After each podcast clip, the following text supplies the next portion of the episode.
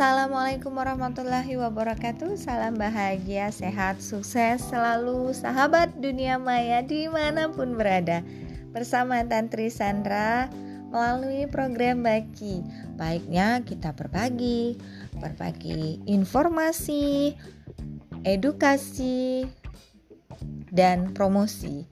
Kali ini Tantri Sandra akan sedikit mereview apa yang baru saja dibaca buku yang ditulis oleh Najla Sihab dan komunitas guru belajar, yaitu judulnya Merdeka Belajar di Ruang Kelas.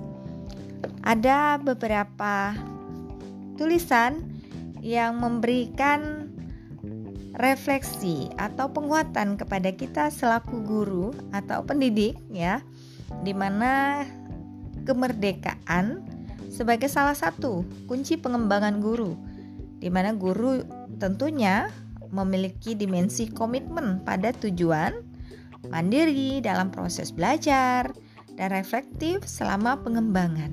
Itulah yang dikatakan bahwa guru itu sudah merdeka, di mana ada tiga eh, indikator yang tentunya mempengaruhi. Yang pertama, guru yang merdeka itu memiliki komitmen pada tujuan belajar. Nah, Gimana rekan-rekan sahabat dunia maya apa apa yang menjadi komitmen uh, dan tujuan belajar Anda? Ya, mengapa kita perlu mengajarkan suatu materi atau keterampilan tertentu? Jadi kita harus dapat berkomitmen pada target yang kita tetapkan pada diri sendiri ya, bukan suatu tujuan yang ditetapkan oleh pengawas, pejabat pendidikan dan sebagainya. Nah, ini yang tentunya memberikan persepsi atau tanggapan di mana kita kadang suka terjebak pada tugas-tugas administrasi. Kita terjebak pada ketentuan birokrasi sehingga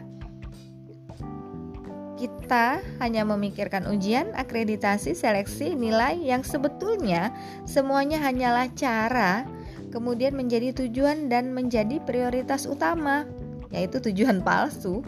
Ini sering bahkan menjadi lebih tinggi daripada prioritas tujuan pendidikan nasional sendiri dan daripada cita-cita kita masing-masing. Kenapa kita memilih menjadi pendidik? Nah, yang kedua, hmm, guru yang merdeka adalah guru yang mandiri. Memahami bahwa dia memerlukan strategi yang efektif buat dirinya agar dia bisa meningkatkan kompetensi, memperluas kolaborasi, mengembangkan karir. Nah, ini tentunya menjadi PR kita bersama. Apakah kita sudah melakukan hal tersebut dengan upaya-upaya yang uh, tentunya bukan karena iming-iming, tapi karena memang kita punya tujuan untuk berdaya dan memberdayakan. Nah, yang ketiga adalah guru yang merdeka, yaitu guru yang reflektif, memahami kekuatan dan menggali area yang perlu dikembangkan, dan serta terus-menerus memantau proses belajarnya untuk memahami keterkaitan dan keberlanjutannya setiap tahapan. Uh, reflektif ini juga bisa dikatakan sulit dilakukan karena guru yang aktif ini mencari dan memberi umpan balik ini uh, apa ya dengan usaha sadar itu sulit untuk dilakukan. Nah, karena kita cenderung menutup mata dan menolak untuk bercermin dengan seribu alasan. Kita bilang masyarakat belum paham, kita bilang anak-anak tidak mengerti, kita bilang orang tua akan menentang, padahal itu sebuah alasan. Semuanya alasan dari ketakutan diri kita sendiri untuk menuju perubahan. Jadi mungkin itu yang bisa Tantri Sandra ulas sedikit berkaitan dengan uh, merdeka belajar di ruang kelas dan merdekanya para guru.